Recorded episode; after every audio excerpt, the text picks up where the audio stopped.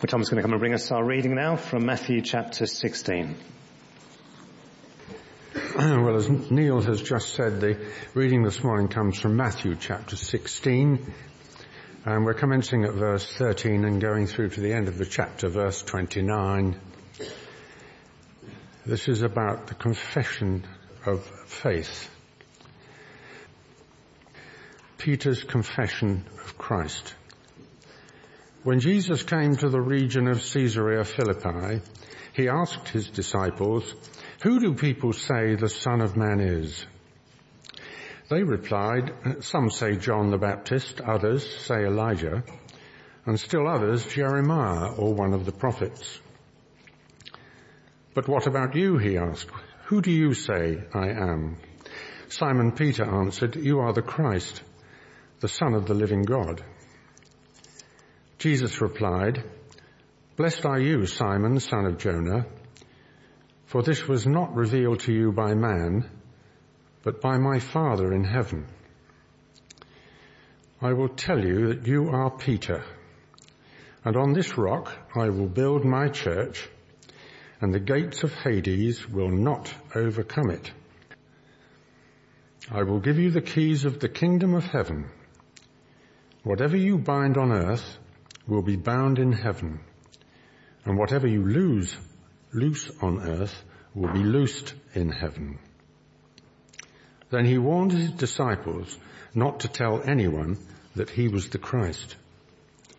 And from that time on, Jesus began to explain to his disciples that he must go to Jerusalem and suffer many things at the hands of the elders, chief priests, and teachers of the law and that he must be killed and on the third day raised to life. Peter took him aside and began to rebuke him. Never, Lord, he said, this shall never happen to you. Jesus turned and said to Peter, get behind me, Satan. You are a stumbling block to me. You do not have in mind the things of God, but the things of men. Then Jesus said to his disciples, if anyone would come after me, he must deny himself and take up his cross and follow me. For whoever wants to save his life will lose it. But whoever loses his life for me will find it. What good will it be for a man if he gains the whole world yet forfeits his soul? Or what can a man give in exchange for his soul? For the Son of Man is going to come in his Father's glory with his angels. And then he will reward each person according to what he has done. I tell you the truth. Some who are standing here will not taste death before they see the Son of Man coming in his kingdom. Thanks be to God.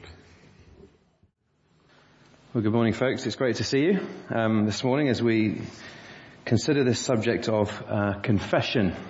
There you have it on the screen. Last week we thought a bit about a covenant, this idea of a commitment that we can make to help us to love one another. Uh, and this week we're thinking about confession, a commitment to gospel truth. Again, another way we love each other in a way that we uh, love God. And these are things that we've been sort of talking about quite a bit in recent months in this whole discussion about membership trying to help us to see the responsibility we have as Christians, not just to live me and my faith with God, but our faith together before God. And so I hope we've been seeing that the things we've been reflecting on have been helping us to be committed to loving each other and being committed to the gospel truth that we want to uphold. And so this day we're going to be thinking about confession. So should we come before the Lord and let's ask for his help as we consider this wonderful passage together. Loving Father, we thank you for the mouths that you've given us, which don't just have to talk small talk to one another, but can confess and profess wonderful truths of the gospel to a lost and broken world. We thank you for great confessions of faith in history, where men and women have stood on gospel truth and proclaimed it. And we pray as we look at this passage together, as we consider our responsibility as individuals, and our responsibility as a church to be a confessing church. We pray, Lord, that you would speak into our hearts, that you'd convict us, that you would encourage us, that you would help us, that we might be a church that gives you glory in all that we seek to be and do. Amen. I imagine the majority of those who are here um, are followers of the Lord Jesus Christ. Uh, if that's you, I'd like you just to have a ponder of the question that's on the screen. Why are you a Christian? Could be all sorts of different reasons we could give to that question. Maybe we could say there were wonderful truths that my parents or grandparents taught me when I was a little boy or a little girl. Um, maybe we will remember our Sunday school or even the S Club here in this church and the profound impact that had on us from a very young age. Maybe it was a summer camp or a particular talk that convicted us. Uh, maybe it was the example of another Christian who lived very faithfully, perhaps through a, a long-term illness or a period of suffering, and their example really struck a chord with us. And maybe for some, God's Holy Spirit came upon you in a really powerful way and just kind of arrested you and you couldn't carry on life your own way. It just sort of stopped you in your tracks and brought you to a saving faith in Christ. All sorts of different stories we could have of why we're Christians. Here's one thing though that perhaps we maybe not, don't give enough credit to. As you ponder that question, why are you a Christian? I wonder if you stop to think about the men and women through the centuries who've confessed gospel faith at great cost. Because whether we're aware of it or maybe not aware of it, people who've gone ahead of us are a major reason, maybe, under God's sovereignty, why we're followers of Jesus. So we're going to spend a bit of time thinking about that. I'm sure you've heard the name John Wesley. John Wesley had a brother called Charles Wesley, the great hymn writer.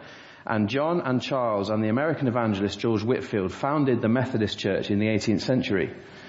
And John Wesley famously said this, what one generation tolerates, the next generation will embrace.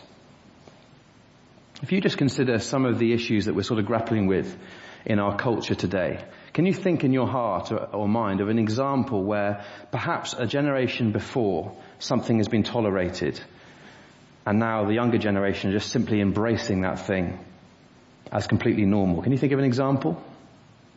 See, it's happening all the time, isn't it? And this was John Wesley in the 18th century. See, if for instance there are things that God calls in His Word sin, things that offend the holy and perfect God, which we refuse to call sin, huge impacts on the next generation. If we tolerate certain things, the next generation will just assume those things are okay. And it's happening all around us. But equally, the things that we confess, the things that we publicly profess, when we do that, it has a positively profound impact on the next generation. But the things, conversely, that we fail to confess and profess can have a profound impact on the future generations in a negative sense. Uh, or, or, think of the words of Don Carson, who's an American scholar. Um, he here, very similar sort of phrase or quote, but speaks of the subtlety of how truth can be changed if it's not confessed. He said this, when one generation believes the gospel but doesn't confess it, the next generation will just assume the gospel and the following generation will deny it. Have you seen any examples of that perhaps in our culture? If you're perhaps that bit older and you look at the younger generation, you go, I cannot believe that this has become so normal now for that generation.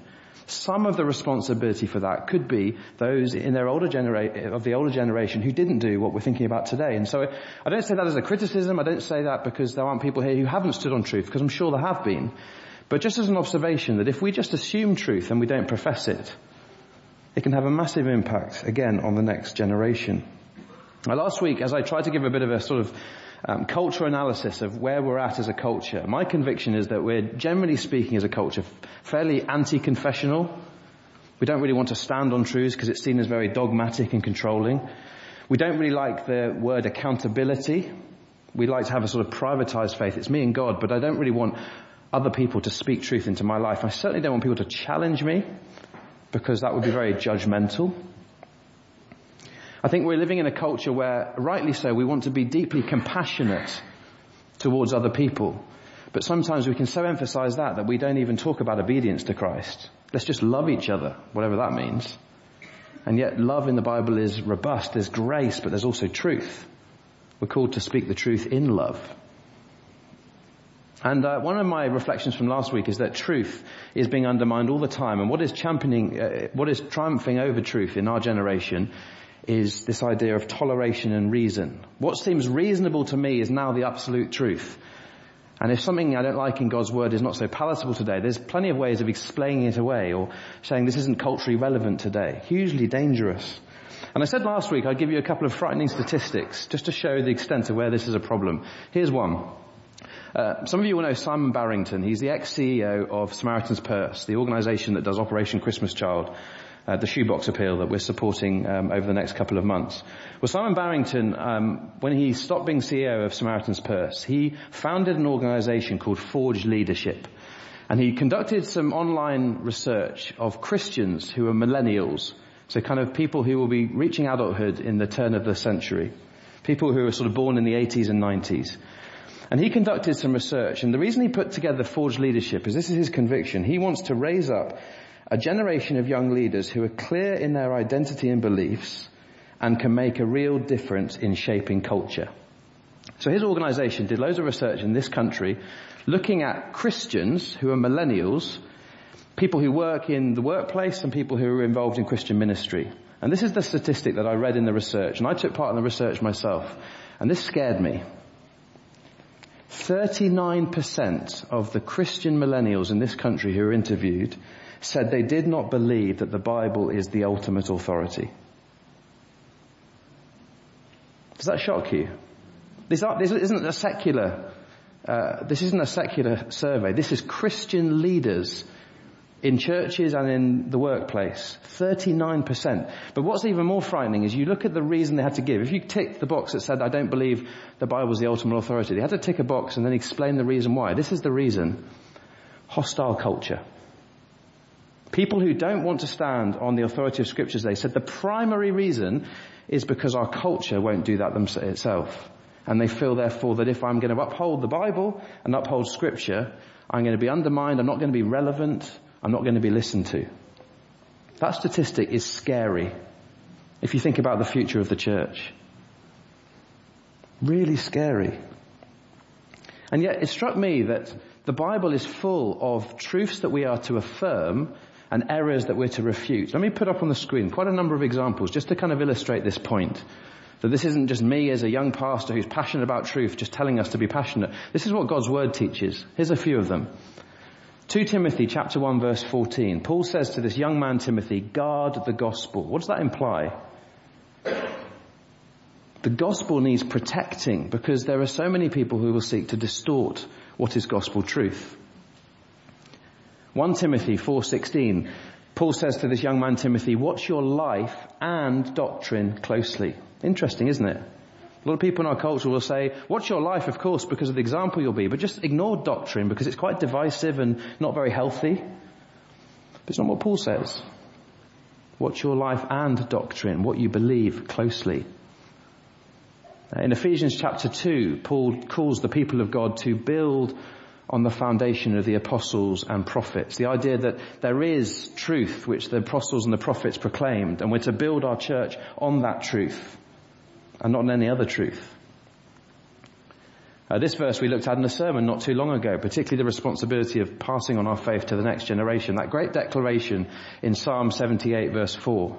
And it's happening right as I speak now in S Club and it's a wonderful thing. We will tell the next generation the praiseworthy deeds of the Lord. What a joy that Jeff and Francis and their family and this church have told Chloe the praiseworthy deeds of the Lord and she's professed faith.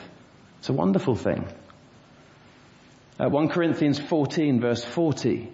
Everything should be done in a fitting and orderly way. Here's a, a, context Paul's giving instructions to the church in terms of the way they're to organize themselves. What we practice as a church is at least in part determined by what we believe.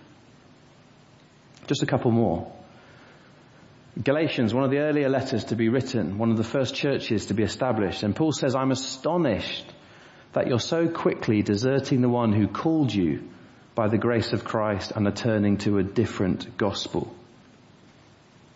And we might be tempted to think, well, why does that really matter? Notice what Paul goes on to say, which is no gospel at all. If you don't preach Christ, it's not a gospel. Really difficult in our culture. Ephesians chapter 4 verse 14, there's this need for Christian maturity so that we will no longer be infants tossed back and forth by the waves and blown here and there by every wind of teaching. You think of these Christian millennials who were involved in this Forge Leadership um, research. So many are being tossed around by a culture that says you can't possibly believe this stuff anymore. No way. Look how outdated and irrelevant it is. And Paul says, no, the problem is not this. The problem is our maturity. And that's the reason we need to grow in maturity. And this is probably the most frightening where Paul again speaks and says, the time will come when people will not put up with sound doctrine, biblical truth. Instead, they, to suit their own desires, they will gather around them a great number of teachers to say what their itching ears want to hear. They will turn their ears away from the truth. The Bible is full of positive things we're to affirm and challenges of what we're to refute. And as a church, we've got to consider the responsibility that we have. Here's a question for you. Actually, at the end of the day, whose responsibility is this? At the end of the day, it's our responsibility as a church. Every Christian, and this is what the passage we're about to look at speaks into, every Christian has the responsibility to stand for gospel truth in a culture that is undermining it left, right and center. So if you have a Bible there, please turn back to Matthew chapter 16 and we're just going to focus in on the first part of that reading that Tom read for us a few moments ago. From verse 13. When Jesus came to the region of Caesarea Philippi. Well, if you know your geography and that helps you, there's a little arrow on the screen pointing to Caesarea Philippi, kind of north of the Sea of Galilee. Caesarea Philippi was a place famed for pagan religion. Now that's a photo I took in Israel in 2015 in Caesarea Philippi. And what you can see carved into the rocks and that cliff are these kind of arches where these false gods were placed for the pagan people to come and bow down and worship. Caesarea Philippi was named Caesarea Philippi after the Caesar and Philip Alexander who together were uh, statements of human power and authority. And so Caesarea Philippi prided itself on its authority, prided itself on its pagan religion. It was famous for it. There's also a great ravine at Caesarea Philippi that we were pointed to. It's a very deep and dark ravine. And in Caesarea Philippi, they call it Hades, which means the gateway to hell. The idea is this is a place that prides itself on kind of defiance of who God is and worshipping false idols. It's an astonishing place to go to and these little kind of um, plaques up to explain what was there before. Uh, and it's a fascinating place. Well, consider this. Why did Jesus choose this place where he asked Peter and his disciples the question you see there in verse 13, who do people say the Son of Man is? Son of Man being a name given that Jesus gives to himself. Why here? In a place full of pagan religion. Why here? And of course we know the story. They replied, some say you're John the Baptist, others say Elijah, others one of the prophets. But what about you, he says, who do you say I am? Verse 16, Simon Peter answered, you are the Messiah. That's the Jewish name for the Greek name Christ. It means the same thing, the king or the anointed one. You are the Messiah, the king the Son of the living God. And then Jesus says, Blessed are you, Simon, son of Jonah, for this was not revealed to you by flesh and blood, but by my Father in heaven. Just worth noting there. If you've put your trust in Christ, it's not because you're clever and you've figured it all out. It's because the God of the universe, through the creative power of His Spirit, has shone His light into your heart open your eyes to who He is. And every testimony is a miracle of new birth. And here he says, the fact that you're able to make this great statement, Peter, is only because God has been gracious to you and open your eyes to the gospel. And then he goes on verse 18, and I tell you that you are Peter, and on this rock I will build my church. What an amazing statement from Jesus. Now this particular verse has caused all sorts of sort of controversy um, through church history. What is this rock that Jesus is referring to? Uh, the Roman Catholic Church would say this rock is Peter. He is the head of the church. But we know that Christ is the head of the church. He is the cornerstone. He is the rock on which this church is built. So when here he says, you are Peter and on this rock I will build my church. What is the rock? It's the confession that Peter has just confessed. You are the Christ. That is the rock on which Christ builds his church. In other words, Jesus Christ builds his church through confessors who confess truth. That's what he does. But then people say, yeah, but it says, you are Peter and on this rock I will build my church. Here, Jesus is using a bit of a sense of humor. Peter or Cephas, another name for his name is rock. And he's saying, the rock is the confession you've just spoken. But isn't it interesting, Peter, that I gave you the name Peter, which means rock, to remind you to keep confessing truth. And then we know that Peter denies Jesus later in his life, doesn't he? But then what does Jesus do by his love and grace? He reinstates Peter later. Peter, I will build my church on confessors who confess truth, even confessors who fail me. But by my grace I restore, I will keep building truth. Doesn't that give you a mere bit of hope? How many times have I been ashamed of the gospel? And he hasn't, Jesus hasn't said, Mark, you can no longer be a pastor. Mark, you'll never be an evangelist again. He just brings me back to the gospel and says, I'll keep using you because I'm gracious. And that's exactly what he does with Peter. The point is, Jesus is saying, I will build my church on confessors who confess truth. And then look at verse 18. I will build my church and the gates of Hades will not overcome it. The gates of Hades, a metaphor for death. What he's saying here to Peter is, death will not defeat the church. Death cannot defeat Christ. Why? Because he died and he rose again. And so if you are prepared to be a confessor, who confesses truth, death will never, ever, ever overcome you. Because Christ has defeated death. That is how Jesus will build his church. Not on our strength and our prowess, but on the confession of Christ. So I hope you're encouraged. Jesus led his disciples to this place. And it was here that he said to them, who do people say I am? Interesting, you heard in the reading, what goes on next? Jesus predicts he's going to die. And what does Peter say? Oh no, no, you can't die. You're our king. You're going to conquer the Romans. You can't possibly die. And he goes, of course I have to die because as I die, I'll defeat death. Hence why Jesus said to Peter, get behind me, Satan. That influence that might have stopped Jesus going to the cross. Get away from me because I've got to die so that you can live. See friends, what you do with Jesus Christ really, really matters. I said at the beginning, most here are Christians. I'll ask you the question, what is it, or what's the reason why you're a Christian? Here's a little challenge to those of you who would say that you're not a follower of Christ. What you do with Christ matters more than anything. Because one day we're all going to face death, and there's one thing that you and me and no doctor can do. Ultimately have any control over death. So whether we want to ignore Jesus now or not, the reality is one day we'll have to stand before Him. We'll have to answer to Him. What we do with Jesus matters so much.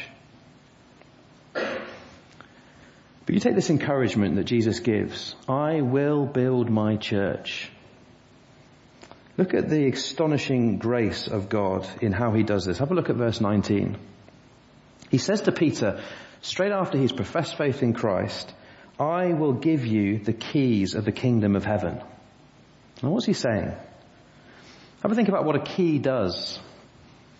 Keys are there for security, aren't they? Keys, when you lock the door, keep you inside safe and lock out intruders. So what on earth is he saying when he says here to his disciples, as, he, as it were, he says to his church, I will give you the church, the keys of the kingdom. What's he on about? Well, the clue is in what comes next. He says, Whatever you bind, think of uh, binding or tying something up. Whatever you bind on earth will be bound in heaven. Whatever you loose on earth, untie on earth, will be loosed in heaven. That's difficult language, but what he's saying is, you, the church, have a God-given authority and responsibility to protect the gospel and to refute that which distorts the gospel. Whose responsibility is it? It's the church's. What you bind and what you loose. You see, some things are to be bound, to be forbidden. As a church, as individuals, we're to say that isn't the gospel. And that isn't a behavior that gives honor to Jesus Christ and we're to call it out. To get rid of it. If your eye calls you sin, cut it, uh, gouge it out. If your hand calls you sin, cut it off. It's metaphors for dealing with sin. But equally, some things are to be loosed, allowed. Friends, this is the gospel. That is a characteristic, a behavior that adorns the gospel. It's a good thing and encourage it. And it's our responsibility as the church, the people who've been given the keys of the kingdom, to say that is not behavior that honors God. That's not the gospel. That is the gospel. That is behavior that honors God. And it's our responsibility together to do this. So to ask the question again, who's responsible for this church remaining faithful to the gospel? Answer, you and me. All of us. You are the Christ, and on this rock I will build my church. Confessors who confess faith in Jesus Christ. I want you to think a little bit about a statement of faith. In some denominations they're called creeds, coming from the Latin word credo, meaning I believe and I trust. Um, sometimes we call it a confession. What that is, is a a creed, a statement of faith, a confession is a summary of doctrinal beliefs, a summary of Christian truths that we will confess and which we will seek to uphold. And these have been used all down through the centuries. What do they do? Well, they're things that we regularly teach in church that bind us together. They're things that help mark us out as people who stand on the gospel and not on any, anything else. They're truths that we um, affirm as a church, truths that we seek to affirm in each other and we commit to living out. Uh, on the way out, I'm going to give you a copy of the statement of faith that we believe as a church, the statement of faith that as members we've committed to. And it's a statement of faith that's used by many, many other churches across the country and by UCCF, the University and Christian Colleges Fellowship, uh, and many other churches as well. Just to give us an idea of some of the things that we want to stand on and we want to believe. And perhaps this week you could take that away and you could pray about it. You could give thanks for those truths. But I want to give us just a few examples to encourage our hearts of where statements of faith, where confessions, where creeds have been really significant because we don't live in a cultural vacuum and we're not where we are out of, by, by mistake. But actually, as I said at the beginning, one of the major reasons that you and I are a Christian is because men and women have gone before us and they have responded faithfully to the challenges of this morning. And we need to give thanks for them. So let's not be ignorant of history. Here's a few examples just to encourage you. Perhaps the first statement of faith that comes in the Bible. And these will be familiar words that we often read when we take part in the Lord's Supper. Paul says, what I received I passed on to you as of first importance. He's not saying other things aren't important, but this is the thing that matters most. That Christ died for our sins according to the scriptures that he was buried, that he was raised on the third day according to the scriptures, and that he appeared to Cephas, that's Peter, and then to the twelve. This was one of the very first statements of faith. And Paul, what did he do? He passes it on to the church in Corinth, so they can stand on this truth. We'll come to the third century, 325 AD, the Apostles' Creed, a creed that was written by the apostles, those who knew Jesus, who was sent by him. The Apostles' Creed is read a lot more in Anglican churches and other denominations, but it's a shame because it's a wonderful creed. Notice the three clauses in it. I believe. I believe. I'll just go through it to help us. I believe in God the Father Almighty, creator of heaven and earth. What an amazing statement to confess in a culture that prides itself on atheism. We're all just here by accident. No, I believe in God the creator. You can be an atheist if you like, but I'm not going to be. And I've got good reason not to be. I believe in Jesus Christ, his only son, our Lord, who was conceived by the Holy Spirit, born of the Virgin Mary, suffered under Pontius Pilate, was crucified, died and was buried. He descended to the dead. On the third day he rose again. He ascended into heaven and is seated at the right hand of the Father and he will come again to judge the living and the dead. It's saying I believe that the Christian faith is a historical faith based on facts. You can read about them in the scriptures. You can go to the British Museum and you can see artifacts that give you confidence that the Bible is authoritative. And then he goes on the Apostles' Creed to say, I believe in the Holy Spirit, the Holy Catholic Church. Catholic there means universal. The communion of saints, the forgiveness of sins, the resurrection of the body and the life everlasting.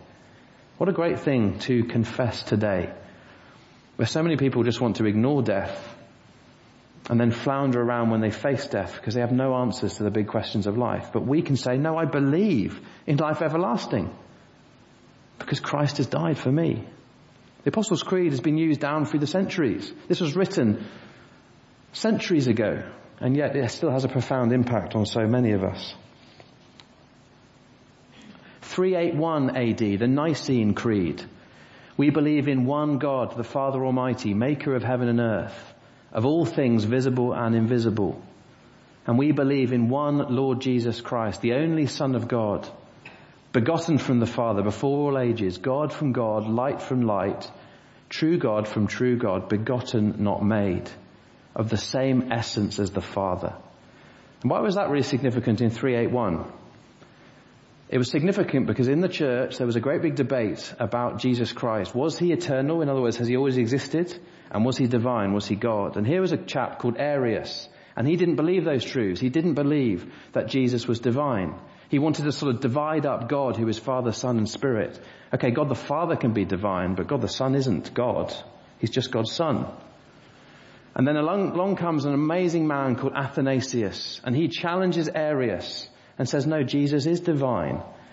Jesus is eternal. You can't split God up into three parts. Father, Son, and Spirit is not like a three-leaf clover. I'll have this leaf, but not that leaf. God the Father is God. God the Son is God. God the Holy Spirit is God. And Athanasius challenged Arius. And wonderfully, I love this because Athanasius became known, a famous phrase about him, Athanasius contra mundum. It's Latin for Athanasius against the world. He kind of stood and said, I don't care if I'm the only person on this planet who will profess faith that Jesus is divine, but I'll do it because I believe it. If Athanasius hadn't challenged Arius, the church would be in a very different place over the divinity of Christ. See, why are you a Christian? In part, it's because men and women have gone before you and they have professed faith at great cost to themselves. And it's a wonderful thing not to be ignorant of these things, but to rejoice in them. Just give you a few more examples. The Reformation, we spent quite a bit of time thinking about this uh, last year because it was the 500th anniversary of the Reformation. The Reformation was a period of kind of political and religious upheaval in Europe, primarily surrounding what is the gospel and a great debate between the Roman Catholic Church and the Protestant Church. If you want to listen to those sermons and the evenings we had on the Reformation, you can get them on the website. But just a few examples of really significant things that have had a profound impact on the gospel that we believe in this church. You might remember that picture. That's Martin Luther, the famous German monk who nailed his 95 theses to the castle church door in Wittenberg. And what this is was essentially a kind of like provocative blog post of the 16th century where he says, these are 95 statements that I believe and I want to cause people to have debate about them. And he says, I'm prepared to stand here by the gate, by these 95 theses and I'll debate with you and I'll prove to you why I believe them hugely important at the time. The context was a battle for the gospel. In 1530 you had the Augsburg Confession that becomes one of the great confessions that's had a profound impact on the Reformation and on what we believe as a church. And what came out of the Augsburg Confession was 28 statements. 21 of them were truths that were affirmed by the church. Seven of them were errors that were refuted. And the Augsburg Confession sort of summarizes these things and says, this is what we believe and this is what we don't believe. It's the binding and loosing of, of Matthew 16 that we just looked at. 1546, the Westminster Confession. The Westminster Confession came out of a five-year debate in the Anglican Church between 121 Puritan ministers, and they were debating truths. And what was at stake at the time? The backdrop was the um, English Civil War, and the authority of Scripture was at stake. And what does the Westminster Confession confess? It talks about the Word of God being the rule of life and faith. The rule of life and faith. In other words, if we're to know how we're to live our life, we come to God's Word and we don't go anywhere else. And that confession had a massive impact on the Anglican Church at the time, and it's had a massive impact on pretty much every mainline Reformed denomination ever since. And if you read confessions of different churches, they have great resemblance to the Westminster Confession. And then just the last one, 1571, the 39 articles of the Church of England that have been adopted and, and put in, into what's called the Book of Common Prayer that many Anglican churches will use each week on a Sunday. The at the time, Henry VIII was the King of England. Um, he was excommunicated from Rome because he challenged some of Rome's thinking on the Word of God. And here are just two examples of the, uh, some of the articles in the 39 articles. Article 6 says this, Holy Scripture contains all that is necessary for salvation. The Roman Catholic Church doesn't believe that. Certainly didn't then. And Article 7 says this, the Old Testament is not contrary to the New, for both in the Old and the New Testament, everlasting life is offered to mankind by Christ, who is the only mediator between God and man being both God and man. The 39 Articles of the Church of England is a wonderful statement of Christian faith.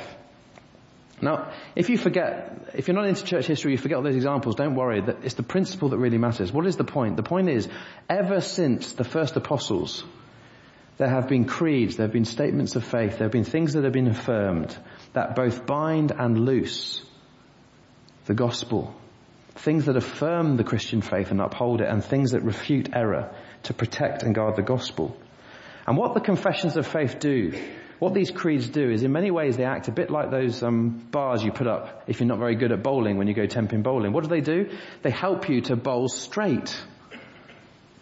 These confessions of faith act a little bit like cat's eyes on the roads. You know what, you, how, how important these are when you drive around here at night. They keep you on the road.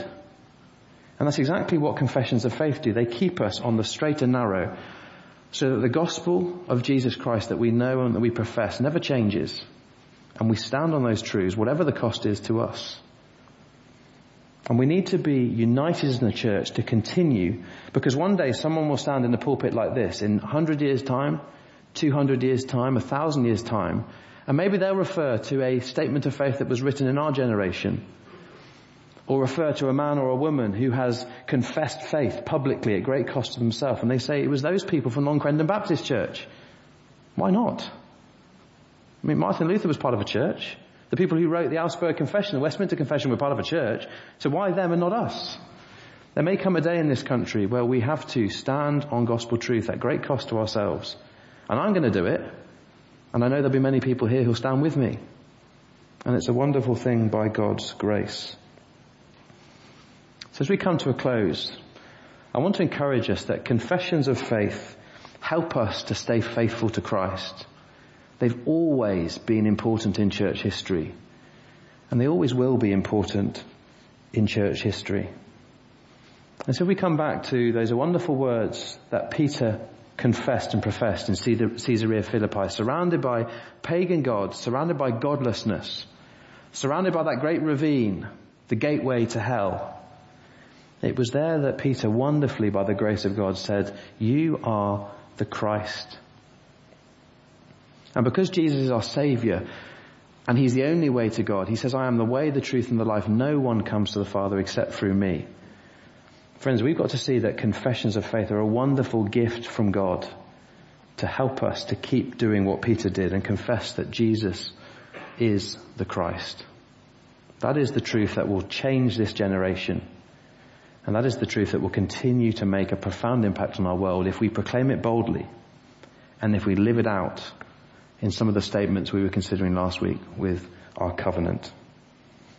Should we pray together and just give thanks to God for His incredible grace to His church down through the centuries? Just in a moment of quiet, why don't we recall in our hearts a person or maybe one of those statements of faith that has meant something very special to us down through the years. And let's give thanks to God for that person or for that gospel truth.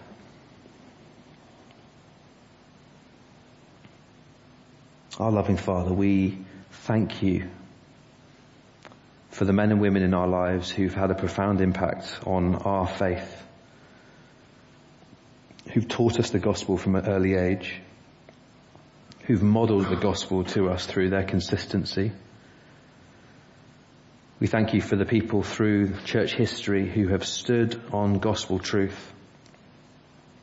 Some were burned at the stake just down the road in Oxford because they were not prepared to compromise on what the gospel was.